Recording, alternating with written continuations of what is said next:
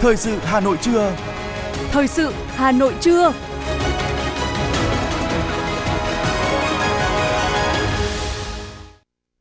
Xin kính chào quý vị và các bạn. Bây giờ là chương trình thời sự của Đài Phát thanh và Truyền hình Hà Nội. Chương trình hôm nay có những nội dung chính sau đây.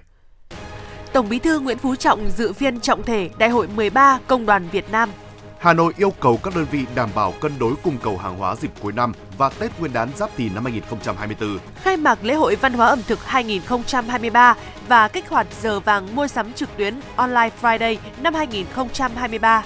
Đề xuất thí điểm đường dành riêng cho xe đạp, đoạn ngã tư sở đi cầu giấy và đường xung quanh công viên Hòa Bình, Hoàng Minh Thảo. Phần tin thế giới có những thông tin xung đột Hamas-Israel, Pháp kêu gọi khôi phục lệnh ngừng bắn. Nhật Bản, Hàn Quốc ký thỏa thuận hoán đổi tiền tệ. Angola khai trương mỏ kim cương lớn nhất thế giới. Sau đây là nội dung chi tiết.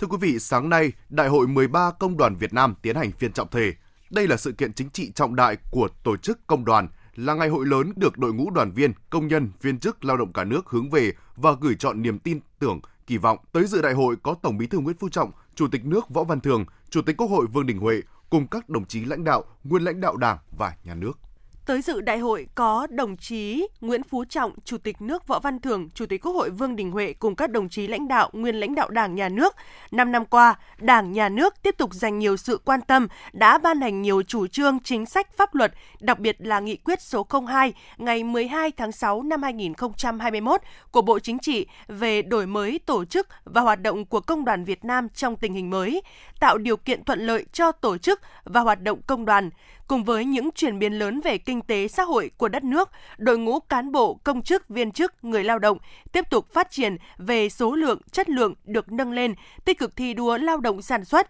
công tác vượt mọi khó khăn thách thức, nhất là thời gian diễn ra đại dịch COVID-19, đã phát huy phẩm chất tốt đẹp của giai cấp công nhân Việt Nam, có nhiều đóng góp trực tiếp to lớn vào sự phát triển của đất nước. Phát biểu chỉ đạo tại đại hội, Tổng Bí thư Nguyễn Phú Trọng nhấn mạnh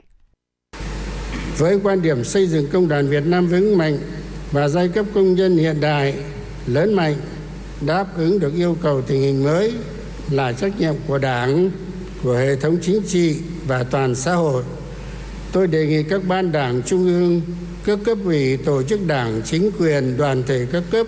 theo chức năng nhiệm vụ của mình cần tiếp tục quan tâm lãnh đạo, chỉ đạo, phối hợp, hỗ trợ hoạt động của công đoàn các cấp. Đặc biệt là chăm lo xây dựng đội ngũ cán bộ công đoàn, phân công những đồng chí có đủ năng lực, phẩm chất, có uy tín, có kiến thức, kinh nghiệm, hoạt động công đoàn, làm cán bộ chủ chốt công đoàn các cấp. Làm sao để tổ chức công đoàn của chúng ta, phong trào công nhân lao động Việt Nam của chúng ta sẽ có những bước phát triển mới, lập nên những thành tích to lớn và để lại ấn tượng tốt hơn nữa đóng góp xứng đáng vào công cuộc đổi mới, thực hiện thắng lợi sự nghiệp công nghiệp hóa, hiện đại hóa đất nước, góp phần thực hiện sứ mệnh lịch sử của giai cấp công nhân đối với đất nước và dân tộc, xây dựng đất nước Việt Nam ngày càng giàu mạnh, dân chủ, công bằng và văn minh. Tôi xin chúc đại hội công đoàn Việt Nam lần thứ 13 của chúng ta hôm nay thành công tốt đẹp và chắc chắn phải thành công tốt đẹp.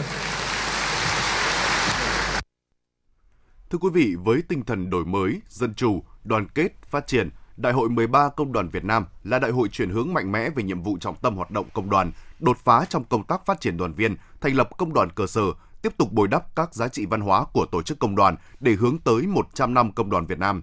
Những quyết định của đại hội thể hiện ý chí và nguyện vọng của đội ngũ đoàn viên, công nhân, viên chức, lao động cả nước, của các cấp công đoàn, góp phần thực hiện hóa khát vọng phát triển đất nước phồn vinh, hạnh phúc, Phóng viên Đài Hà Nội tiếp tục thông tin về sự kiện này và chương trình thời sự 19 giờ tối nay. Mời quý vị chú ý đón nghe.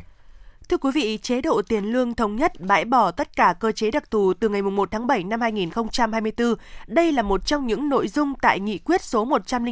104-2023 QH15 về dự toán ngân sách nhà nước năm 2024 được Chủ tịch Quốc hội Vương Đình Huệ ký ban hành nghị quyết nêu rõ về thực hiện chính sách tiền lương từ ngày 1 tháng 7 năm 2024, thực hiện cải cách tổng thể chính sách tiền lương theo nghị quyết số 27 ngày 21 tháng 5 năm 2018 của Hội nghị lần thứ 7 Ban chấp hành Trung ương khóa 12, điều chỉnh lương hưu, trợ cấp bảo hiểm xã hội, trợ cấp hàng tháng, trợ cấp ưu đãi người có công và một số chính sách an sinh xã hội đang gắn với lương cơ sở đối với các cơ quan đơn vị hành chính nhà nước ở trung ương đang thực hiện cơ chế quản lý tài chính thu nhập đặc thù. Từ ngày 1 tháng 1 năm 2024 đến hết ngày 30 tháng 6 năm 2024, mức tiền lương và thu nhập tăng thêm hàng tháng tính theo mức lương cơ sở 1,8 triệu đồng một tháng theo cơ chế đặc thù, bảo đảm không vượt quá mức tiền lương và thu nhập tăng thêm được hưởng tháng 12 năm 2023,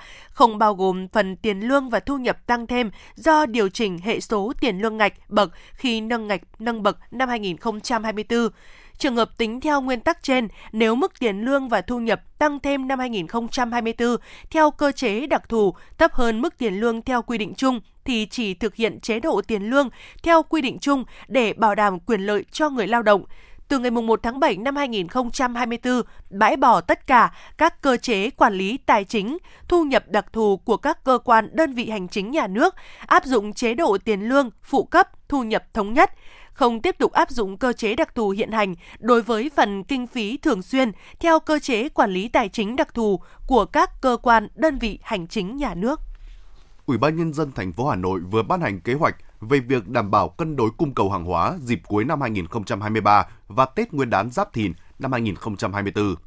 Cụ thể, để thực hiện hiệu quả các biện pháp thúc đẩy và phát triển kinh tế, đồng thời phục vụ tốt nhu cầu mua sắm của nhân dân thủ đô, góp phần ổn định thị trường, đảm bảo an sinh trên địa bàn thành phố trong dịp Tết 2024. Ủy ban nhân dân thành phố yêu cầu các sở, ngành, Ủy ban nhân dân các quận, huyện, thị xã, các đơn vị sản xuất, kinh doanh thương mại, các đơn vị quản lý, kinh doanh, khai thác chợ tập trung, triển khai thực hiện hiệu quả chương trình bình ổn thị trường các mặt hàng thiết yếu trên địa bàn thành phố. Chủ trì phối hợp với các ngành liên quan và Ủy ban nhân dân các quận, huyện, thị xã ra soát, đề xuất các điểm tổ chức chợ hoa xuân phục vụ Tết Nguyên đán 2024 trên địa bàn thành phố, đảm bảo quy định về trật tự an toàn giao thông, vệ sinh môi trường và phòng cháy chữa cháy. Phối hợp Sở Giao thông Vận tải và các đơn vị liên quan báo cáo Ủy ban nhân dân thành phố hỗ trợ tạo điều kiện cho phương tiện vận chuyển hàng hóa được lưu thông thông suốt để kịp thời cung ứng hàng hóa phục vụ nhân dân dịp cuối năm và Tết Nguyên đán năm 2024. Chỉ đạo các đơn vị điện lực trên địa bàn cung ứng điện đầy đủ, ổn định, có phương án dự phòng cấp điện cho sản xuất, sinh hoạt của nhân dân, chú trọng công tác bảo vệ an toàn phòng chống cháy nổ tại các nơi công cộng, khu dân cư, khu vui chơi. Thưa quý vị và các bạn, hiện nay nhiều phương pháp canh tác lúa tiên tiến đã được triển khai, ứng dụng tại nhiều địa phương trên cả nước và cho kết quả tích cực. Nông dân nhiều nơi cũng đã dần thay đổi thói quen canh tác truyền thống. Đặc biệt, những kỹ thuật này rất dễ ứng dụng và cần lan tỏa rộng rãi để hướng tới xây dựng ngành hàng lúa gạo bền vững của nước ta. Tại cánh đồng thôn Giang Triều, xã Đại Cường, huyện Ứng Hòa, bà Nhiễu phấn khởi khi cả cánh đồng 50 hecta thử nghiệm dự án SRI của xã đã giảm hẳn sâu bệnh, cây lúa khỏe, cứng cáp, bông nào bông nấy chắc mẩy nên năng suất sẽ rất cao. Bà Tạ Thị Nhiễu, thôn Giang Triều, xã Đại Cường, huyện Ứng Hòa cho biết. Hiện tại đến bây giờ là lúa rất là đẹp mà chúng tôi năng suất rất là đạt cao mà chúng tôi không phải phun thuốc sâu nữa. Đấy, mà lúa chúng tôi rất là đẹp. Mọi khi là chúng tôi cấy lúa là chúng tôi phải phun rất là nhiều nhưng mà cái giống lúa SG này, cái mô hình SG này chúng tôi thực hiện là chúng tôi được cấp trên là về từ lúc gieo mạ này cho đến cấy này cho đến là uh, rắc phân bón nót bón thúc các đồng chí cán bộ về trực tiếp đầu bờ hướng dẫn cho chúng tôi là chúng tôi làm rất là được nhàn mà lại rất là năng suất. Hà Nội mặc dù không phải là địa phương trực tiếp triển khai dự án canh tác lúa thân thiện với môi trường do Trung ương Hội Nông dân Việt Nam thực hiện, nhưng mô hình cây lúa theo phương pháp SRI mà Hà Nội đang áp dụng cũng mang lại những lợi ích tương tự cho bà con nông dân và ngành nông nghiệp thủ đô. Bà Lưu Thị Hằng, Tri Cục trưởng Tri Cục Trồng Trọt và Bảo vệ Thực vật Hà Nội cho biết. Bà con cũng giảm sử dụng ờ, phân bón này, giảm giống này, ờ, giảm thuốc bảo vệ thực vật và đặc biệt là năm nay là hầu như trong mô hình 50 hecta này là có 10 hecta là sử dụng một chút cái cái cái đạo ôn của bông còn lại là 40 hecta là không sử dụng thuốc bảo vệ thực vật. Cho đến thời điểm này, phương pháp canh tác lúa thân thiện với môi trường không còn quá mới, bởi thực tế người nông dân ở nhiều tỉnh thành đã áp dụng từng phần biện pháp kỹ thuật này. Tại Hà Nội, thì cấy lúa theo phương pháp SRI cũng mang lại những giá trị tương tự như giảm chi phí đầu vào, gồm giống, phân bón, thuốc trừ sâu, nước tưới, giảm giá thành sản phẩm, tăng thu nhập, tạo ra sản phẩm nông nghiệp đảm bảo vệ sinh an toàn thực phẩm, góp phần bảo vệ môi trường sinh thái. Hiện nay theo đánh giá của các chuyên gia nông nghiệp, canh tác lúa thân thiện với môi trường là sự tổng hợp của ba kỹ thuật, sử dụng rơm dạ đúng cách, bón phân hợp lý, tưới ướt khô xen kẽ và phương pháp này đã được áp dụng tại nhiều địa phương trên cả nước. Tiến sĩ Vũ Dương Quỳnh, Viện Môi trường Nông nghiệp cho biết. Quy trình của Hội nông dân áp dụng cùng một lúc ba giải pháp. Giải pháp ờ, quản lý nước theo ALABUD, giải pháp quản lý rơm dạ là xử lý rơm dạ kết hợp với vi sinh vật và bùi dầu ruộng và giải pháp thứ ba là giảm cái hàm lượng đạm bón.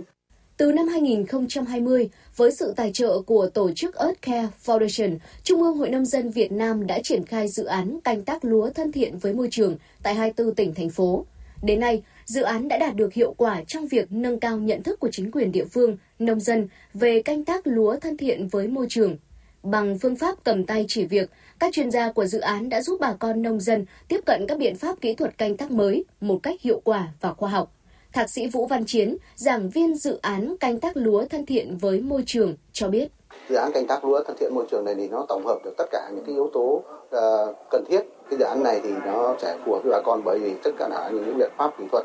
mà đã áp dụng trong mô hình là những biện pháp rất dễ làm và dễ thực hiện và bà con có thể áp dụng được ngay. Việt Nam đứng thứ 6 trong số các nước chịu ảnh hưởng nặng nề của kiểu thời tiết cực đoan, giảm phát thải khí nhà kính nhằm ứng phó với biến đổi khí hậu là trách nhiệm của những nhà quản lý, nhưng đồng thời cũng là trách nhiệm của từng người nông dân. Dự án sản xuất lúa thân thiện môi trường là một trong những giải pháp để người nông dân có trách nhiệm hơn, chung tay vì môi trường sống xanh, đồng thời là giải pháp giúp nông dân tăng thu nhập, bảo vệ sức khỏe cho mình và cộng đồng.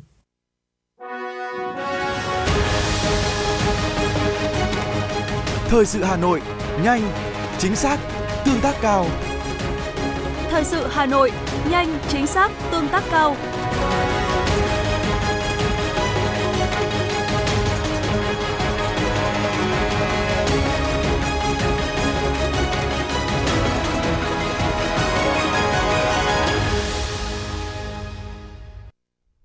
Thưa quý vị và các bạn, tối qua, lễ kích hoạt giờ vàng mua sắm trực tuyến Online Friday 2023 thuộc khuôn khổ tuần lễ thương mại điện tử quốc gia và ngày mua sắm trực tuyến Việt Nam lần thứ 10 đã diễn ra.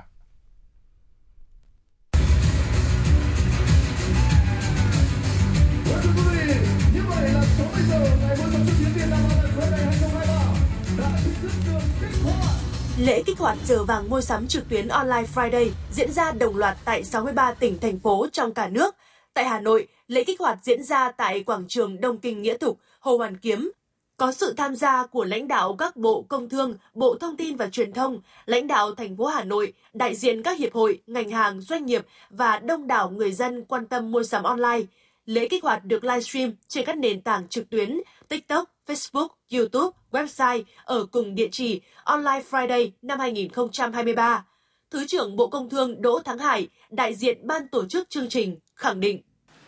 Đối với chương trình mua sắm trực tuyến này, Bộ Công Thương yêu cầu các cơ quan, các đơn vị, các doanh nghiệp tham gia cam kết. Một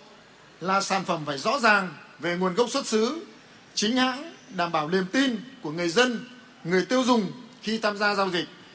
Hai là cần phải nâng cao và đảm bảo trải nghiệm của người tiêu dùng trong thương mại điện tử, tăng cường ứng dụng các giải pháp công nghệ trong đảm bảo quyền lợi người tiêu dùng trên môi trường trực tuyến. Ba là ứng dụng thuận tiện các giải pháp công nghệ số trên nền tảng internet và mạng viễn thông ờ, thúc đẩy giao dịch trực tuyến thương mại điện tử hiệu quả và đảm bảo an toàn an ninh thông tin 4. Cần phát huy vai trò của hàng Việt Nam trong các hoạt động truyền thông, quảng bá trên môi trường trực tuyến. Và năm là đối với doanh nghiệp hoạt động trong lĩnh vực thương mại điện tử cần tận dụng tối đa các lợi thế sẵn có, đưa ra các chương trình khuyến mại giảm giá cho khách hàng, đón bắt nhu cầu của người tiêu dùng dịp cuối năm. Và cuối cùng là cần phải thúc đẩy mạnh mẽ việc sử dụng đồng bộ các giải pháp hỗ trợ thương mại điện tử như là thanh toán trực tuyến, chuyển phát thông minh, tiếp thị liên kết các nền tảng xã hội để nhằm giúp các doanh nghiệp sản xuất phân phối dịch vụ ứng dụng thương mại điện tử tăng trưởng doanh số và phát triển bền vững.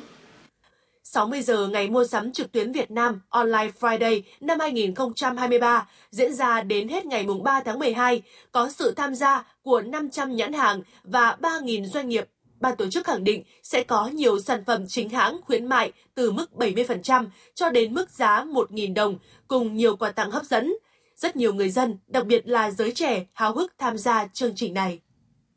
Sự kiện này thì em mong muốn là bản thân em và tất cả mọi người Việt Nam sử dụng ờ, nền tảng mua sắm online, mua được hàng chính hãng và sử dụng được những hàng hóa tốt nhất.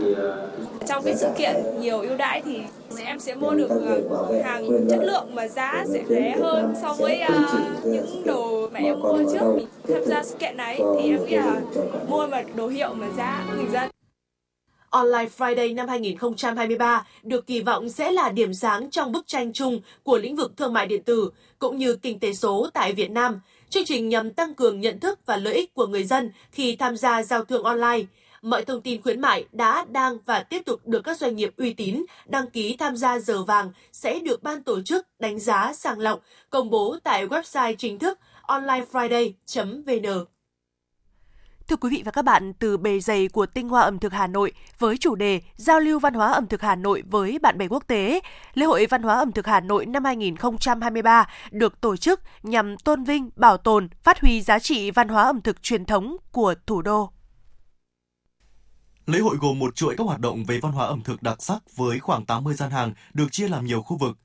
Tại khu vực không gian văn hóa ẩm thực của các làng nghề tiêu biểu, du khách sẽ được trải nghiệm và thưởng thức các món đặc sản của Hà Nội như cốm Mỹ Trì, cháo xe hạ mỗ, xôi chè Phú Thượng, miến làng so, giò trà ước lễ, chè lam thạch xá. Từ đây, người dân du khách được tìm hiểu về hoạt động trình diễn của nghệ nhân làng nghề truyền thống của Hà Nội. Đặc biệt, một số món ăn sẽ được tái hiện, giới thiệu kỹ năng, quy trình thực hành. Bà Đinh Thị Thanh, làng Hạ Mỗ, chia sẻ về cách làm món cháo xe. Tôi một trong bốn chị em ở Hạ Vũ Đan Phượng. Thì ra đây là trình diễn cái ờ, món cháo xe. Rồi thì đầu tiên cái món cháo ờ, của nhà mình thì uh, trong cái món cháo thì gồm có gạo tẻ và nước xương rồi một chút gia vị và một ít uh, hạt nước mắm này à, rồi uh, hạt nêm này rồi uh, mì chính với lại bột canh. Tại vì cái là làm cái nồi cháo này thì nó cũng hơi cầu kỳ một chút. Như cái cháo xe này thì phải à, qua quá trình là mình ngâm 12 tiếng xong sau đấy thì mình sẽ đi nghiền nghiền thành bột nước. Mình cho vào một cái túi vải mình lọc làm sao cho nó khô. Mình cho một tí nước nóng vào mình hai tay mình thấu thấu làm sao cho nó nhuyễn nhuyễn nhuyễn. Nó dẻo á. Thì là mình cái, cái nồi nước xương này mình xe vào là nó chảy xuống. Để là cho nó con xe nó chặt mà nó dẻo. Nếu như cái cái cái bột mà nó không dẻo á thì nó sẽ bị vỡ ra nó nát. Thì bát cháo nó sẽ không đẹp nó sẽ không ngon. Lễ hội cũng có sự góp mặt của các món ngon vùng miền như bánh trưng gù, thịt treo gác bếp Hà Giang, rượu hoa cúc, bánh phu thê, bánh tẻ, nem bùi, kẹo lạc, chè lam, nước mắm, cà cuống và tinh dầu cà cuống ở Bắc Ninh, mì quảng, cơm gà, chè bưởi, cao lầu, Quảng Nam. Chị Lê Thị Oanh, chủ gian hàng tỉnh Bắc Ninh cho biết. À, đến với lễ hội à, mình giới thiệu à, một số đặc sản ẩm thực của Bắc Ninh, ví dụ như là bánh phu thê của Đình Bảng, Từ Sơn này, bánh tẻ của làng Chờ Yên Phong và nem bùi nem bùi ở Ninh Xá của Thuận Thành. Đấy à, và ngoài ra một số cái ẩm thực như là kẹo lạc chè lam cũng uh, rượu của hoa cúc cũng là một trong những cái đặc sản của Bắc Ninh. Mình thấy cái lễ hội này cũng uh, rất là hay và ý nghĩa. Giới thiệu các cái uh, sản phẩm ẩm thực của uh, các địa phương vùng miền trong uh, uh, các tỉnh ở quanh Hà Nội. Thì mình cũng thấy là đây là cái lễ hội cũng rất là hay. Cũng rất là mong là đơn vị tổ chức ờ, và Sở Văn hóa Hà Nội sẽ thường xuyên tổ chức các cái cuộc như thế này để cho nhân dân vừa là tham quan vừa là thưởng thức ẩm thực của các vùng miền. Ngoài ra lễ hội còn có nhiều hoạt động như triển lãm ảnh về văn hóa du lịch ẩm thực tiêu biểu trong nước và quốc tế như Đan Mạch, Venezuela, Ấn Độ, Iran, Panama, Hàn Quốc, Philippines, Lào, Campuchia. Triển lãm lưu động giới thiệu sách quảng bá về văn hóa nghệ thuật, du lịch ẩm thực tiêu biểu trong nước và quốc tế. Đáng chú ý, người dân và du khách còn được tham gia các trò chơi dân gian, giao lưu văn hóa văn nghệ ẩm thực với các quốc gia, xem trình diễn biểu diễn nghệ thuật truyền thống. Ông Võ Thanh Sơn, người dân quận Tây Hồ, Hà Nội chia sẻ. À, hôm nay thì ừ, tôi mới đến và tôi cảm giác là như này cái lễ hội ẩm thực này là một cái nơi để người ta có thể giao lưu người dân có thể tìm hiểu những cái ờ, cái nét văn hóa truyền thống về ẩm thực của của của người Việt mình Đấy. thì chắc chắn là người ta sẽ được tìm hiểu các văn hóa ẩm thực khác nhau các vùng miền và người ta sẽ rất trân trọng những cái, cái quá khứ để lại. Những cái món ăn ngày xưa họ làm như này. Thực ra rất đơn giản chẳng có gì đâu. Nhưng mà người ta mất rất nhiều công. Người ta mất rất nhiều công. Và thứ hai nữa là nó nó có vẻ nhuần nhị dễ ăn nhuần nhị. Và chắc là tốt cho sức khỏe hơn so với những cái món hiện đại bây giờ. Nên phát huy những cái món như thế này. Đại diện ban tổ chức cho biết lễ hội sẽ được kiểm soát chặt chẽ vệ sinh an toàn thực phẩm, bố trí các khu vực rửa tay vệ sinh để khách có thể yên tâm thưởng thức các đặc sản vùng miền. Lễ hội Văn hóa ẩm thực Hà Nội 2023 giới thiệu quảng bá hình ảnh Hà Nội là điểm đến du lịch văn hóa ẩm thực đặc sắc như một nét di sản tinh tế hấp dẫn công chúng trong nước và quốc tế, đồng thời là dịp để thủ đô Hà Nội và đại sứ quán các nước tăng cường đẩy mạnh hoạt động đối ngoại nhân dân, góp phần tích cực vào việc nâng cao nhận thức, hiểu biết lẫn nhau, thắt chặt tình đoàn kết hữu nghị, hợp tác toàn diện giữa nhân dân Việt Nam nói chung và thủ đô Hà Nội nói riêng với bạn bè quốc tế. Đây là lần thứ ba lễ hội được tổ chức sau nhiều năm bị gián đoạn bởi Covid-19. Lễ hội Văn hóa ẩm thực Hà Nội 2023 sẽ kéo dài đến hết ngày mai mùng 3 tháng 12 2023 tại công viên Thống nhất, phố Trần Nhân Tông, phường Lê Đại Hành, quận Hai Bà Trưng, Hà Nội.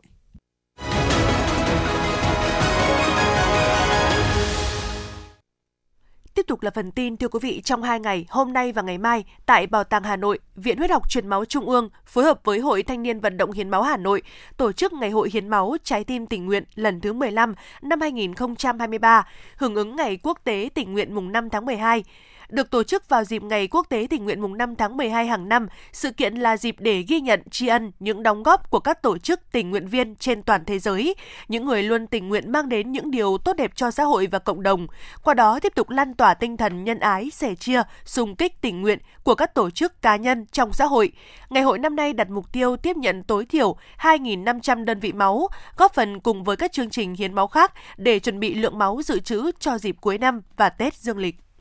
Tối qua tại Hà Nội, Bộ Giáo dục và Đào tạo phối hợp với Bộ Văn hóa, Thể thao và Du lịch tổ chức khai mạc cuộc thi tiếng hát sinh viên toàn quốc lần thứ 15 S Music 2023 khu vực phía Bắc. Chủ đề của cuộc thi năm nay là xây dựng văn hóa học đường, thể hiện qua các tiết mục kết hợp phần ca và phần phụ họa, ca ngợi tình yêu quê hương, đất nước, nhà trường, thầy cô và bạn bè, thể hiện ước mơ, khát vọng, tình cảm, trách nhiệm của sinh viên đối với bản thân, gia đình và cộng đồng. Ngay sau lễ khai mạc, 21 đội tại vòng thi khu vực miền Bắc biểu diễn các phần thi đến hết ngày 3 tháng 12. Từ kết quả vòng thi khu vực tổ chức tại hai miền, ban tổ chức sẽ tuyển chọn các tiết mục xuất sắc đạt giải nhất và nhì để tham gia vòng chung kết được tổ chức tại Hà Nội vào ngày 9 mùng 10 tháng 12 tới. Sở Giao thông Vận tải Hà Nội vừa đề xuất Ủy ban nhân dân thành phố Hà Nội lựa chọn hai tuyến đường dọc sông Tô Lịch, đoạn ngã tư sở đi cầu giấy và đường xung quanh công viên Hòa Bình, Hoàng Minh Thảo để thí điểm làn dành riêng cho xe đạp. Theo phương án thí điểm, Sở Giao thông Vận tải sẽ tạo làn dành riêng hoặc ưu tiên cho xe đạp để xe lưu thông được an toàn thuận lợi. Đồng thời, tuyến được lựa chọn thí điểm sẽ kết nối với các hệ thống vận tải hành khách công cộng như đường sắt đô thị, xe buýt, trạm xe đạp công cộng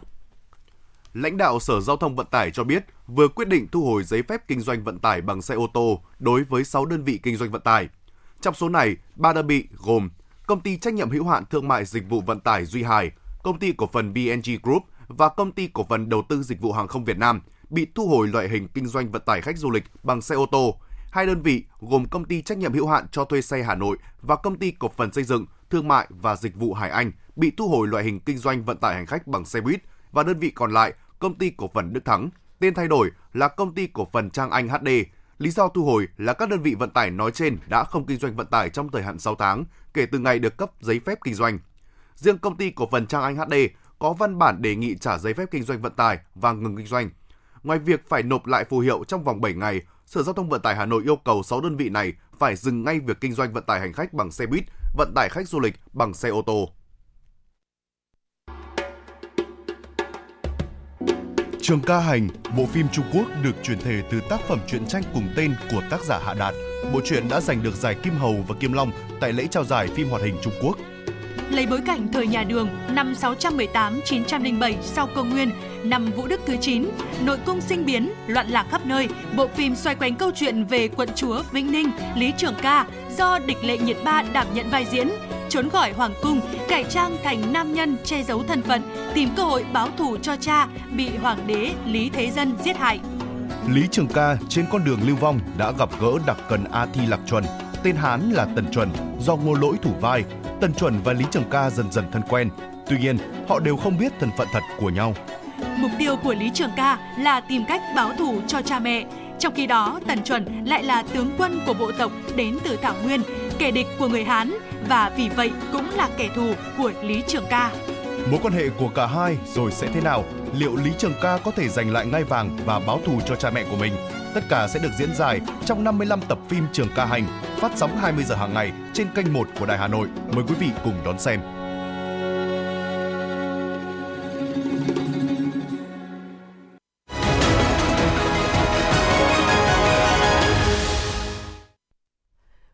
Nghe chương trình thời sự của Đài Phát thanh Truyền hình Hà Nội. Xin chuyển sang những thông tin quốc tế. Pháp bày tỏ lấy làm tiếc về việc Israel và phong trào Hồi giáo Hamas ở giải Gaza chấm dứt thỏa thuận ngừng bắn, đồng thời kêu gọi các bên khôi phục thỏa thuận này. Thủ tướng Israel Benjamin Netanyahu cho biết Hamas đã không đồng ý thả thêm con tin, nên Israel nối lại các cuộc tấn công để tiếp tục thực hiện các mục tiêu của mình. Được biết, thông báo nối lại chiến dịch quân sự của Israel xóa tan mọi hy vọng lệnh ngừng bắn giữa nước này và phong trào Hamas kiểm soát giải Gaza sẽ tiếp tục được gia hạn sau 7 ngày thực thi. Liên quan đến các vụ tấn công của những người định cư Do Thái cực đoan nhằm vào người Palestine ở bờ Tây, ngày 1 tháng 12, một quan chức cấp cao Bộ Ngoại giao Mỹ cho biết, trong vài tuần tới, chính quyền Tổng thống Joe Biden sẽ có thể áp đặt lệnh cấm thị thực đối với những người định cư Israel tham gia các vụ tấn công này – Trước đó, Mỹ đã bày tỏ nhiều lần quan ngại về bạo lực gia tăng ở bờ Tây và kêu gọi chấm dứt tình trạng này. Nhật Bản và Hàn Quốc vừa ký thỏa thuận hoán đổi tiền tệ trị giá 10 tỷ đô la Mỹ trong vòng 3 năm nhằm cho phép hai nước tiếp cận nguồn tiền của nhau trong những thời điểm cấp bách. Theo đó, mỗi nước dùng đồng nội tệ của mình để đổi lấy đô la Mỹ. Thỏa thuận hoán đổi tiền tệ được xem là công cụ giúp các nước ứng phó nguy cơ bất ổn tài chính trong tình huống rơi vào khủng hoảng thanh khoản. Bộ Năng lượng Mỹ cho biết đã hoàn tất hợp đồng mua 2,73 triệu thùng dầu cho kho dự trữ dầu mỏ chiến lược của nước này. Việc mua hàng lần này là một phần trong kế hoạch bổ sung dần cho kho dự trữ dầu chiến lược của Mỹ. Angola đã chính thức khai trương mỏ kim cương Luele mới, mỏ lớn nhất ở nước này và là một trong những mỏ có trữ lượng kim cương lớn nhất thế giới. Dự án có khả năng tăng gấp đôi sản lượng kim cương khai thác hàng năm của Angola.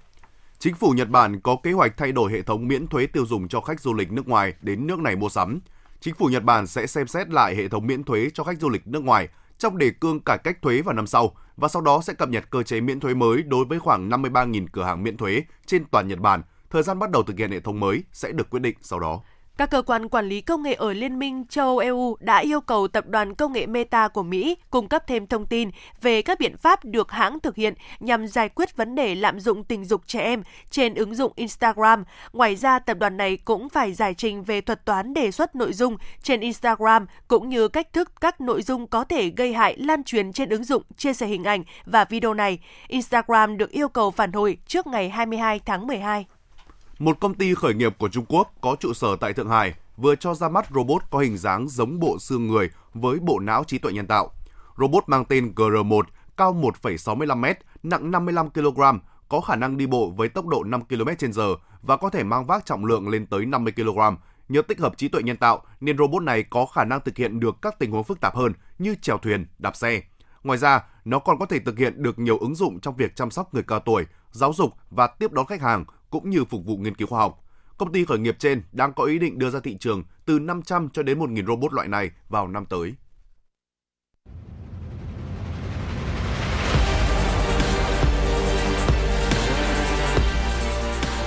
Bản tin thể thao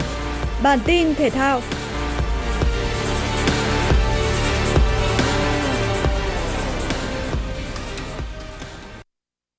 Trong mùa giải V-League 2023-2024, câu lạc bộ Quy Nhơn Bình Định lại một lần nữa quyết định đổi tên sau khi đổi tên lần đầu vào ngày 22 tháng 9 năm nay. Sau khi xem xét công văn của công ty cổ phần Bình Định Sport, ban chấp hành VFF đã đồng ý cho đội bóng đất võ đổi tên và gửi công văn công nhận tên gọi mới câu lạc bộ Maryland Quy Nhơn Bình Định. Giải thích về việc đổi tên, đại diện công ty cổ phần thể thao Maryland Quy Nhơn Bình Định, đơn vị chủ quản của câu lạc bộ, cho biết điều này nhằm đáp ứng yêu cầu của nhà tài trợ, nhằm duy trì khả năng tài chính cho câu lạc bộ và duy trì sự phát triển của đội bóng. Đây là lần thứ ba ở mùa giải 2023-2024, Ban chấp hành VFF áp dụng ngoại lệ với cùng một lý do. Trước đó, Ban chấp hành VFF trong tháng 11 đã cho phép câu lạc bộ Viettel đổi tên thành Thể công Viettel và câu lạc bộ Hoàng Anh Gia Lai đổi tên thành LP Bank Hoàng Anh Gia Lai. Tại giải T Capital APP Nibon Open 2023 diễn ra hôm qua tại Singapore, Bilas Việt Nam đã không còn đại diện nào ở nhánh thắng của giải. Dù đã cố gắng, nhưng Nguyễn Anh Tuấn vẫn phải chịu thất bại 6-9 trước đối thủ đến từ Philippines là Emmanuel Delgado. Lương Đức Thiện đã có một trận đấu căng thẳng nhất từ đầu giải đến giờ khi gặp Joey Lie, một cơ thủ nước chủ nhà Singapore. Đáng tiếc anh đã để thua với tỷ số 8-9. Cơ thủ còn lại của Việt Nam ở nhánh thắng là Nguyễn Mạnh Đức cũng thất bại trước Mickey Kraus người Đan Mạch với tỷ số 1-9. Cùng Nguyễn Anh Tuấn, Lương Đức Thiện và Nguyễn Mạnh Đức tiếp tục hành trình tại TE Capital APP Nibon Open ở nhánh thua, còn có Bùi Trường An và Đặng Thành Kiên sẽ đấu với hai cơ thủ đến từ nước chủ nhà Singapore. Tối hôm qua mùng 1 tháng 12 tại Indonesia đã diễn ra trận tranh hạng 3 U17 World Cup 2023 với rất nhiều bất ngờ giữa U17 Mali và U17 Argentina. Được đánh giá cao hơn khá nhiều, nhưng U17 Argentina lại không sử dụng nhiều cầu thủ quan trọng. Trong khi đó, U17 Mali dồn toàn lực và bước vào trận đấu với quyết tâm cao. Ngay ở phút thứ 9, Ibrahim Diarra tỏa sáng với cú dứt điểm hiểm hóc từ rìa vòng cấm, mở tỷ số cho đội bóng châu Phi. Chơi áp đảo và tạo ra nhiều cơ hội, đến phút thứ 45, U17 Mali có bàn thắng thứ hai sau cú đánh đầu của Mamadou Doumbia. Dù sang hiệp 2, huấn luyện viên Diego Placente đã cố gắng sửa sai bằng việc tung các cầu thủ tấn công, nhưng lại phải nhận thêm bàn thua ngay ở phút thứ 48 từ một pha solo đẹp mắt của Hamido Makalu ấn định chiến thắng dễ dàng 3-0 cho U17 Mali. Trung tâm Dự báo Khí tượng Thủy văn Quốc gia dự báo thời tiết hôm nay, khu vực miền Bắc và Bắc Trung Bộ trời rét, vùng núi Bắc Bộ có nơi rét đậm rét hại. Khu vực Hà Nội nhiều mây, đêm và sáng sớm có mưa nhỏ, trời rét, nhiệt độ thấp nhất từ 16 đến 18 độ, nhiệt độ cao nhất từ 19 đến 21 độ. Dự báo trong giai đoạn từ nay đến ngày 31 tháng 12, không khí lạnh tiếp tục gia tăng về tần suất, trên phạm vi toàn quốc sẽ tiếp tục xuất hiện các hiện tượng thời tiết nguy hiểm, có thể ảnh hưởng đến sản xuất và các hoạt động dân sinh. Quý vị và các bạn vừa nghe chương trình thời sự của Đài Phát thanh và Truyền hình Hà Nội. Chỉ đạo nội dung Nguyễn Kim Khiêm, chỉ đạo sản xuất Nguyễn Trung Sơn, cố vấn chương trình Uông Ngọc Dậu, chịu trách nhiệm tổ chức sản xuất Lê Xuân Luyến, chịu trách nhiệm kỹ thuật Phạm Lê Minh, tổ chức sản xuất Nguyễn Hằng cùng phát thanh viên Quế Đức Thúy Hằng và kỹ thuật viên Quang Ngọc thực hiện. Xin chào và hẹn gặp lại quý vị trong chương trình thời sự 19 giờ tối nay.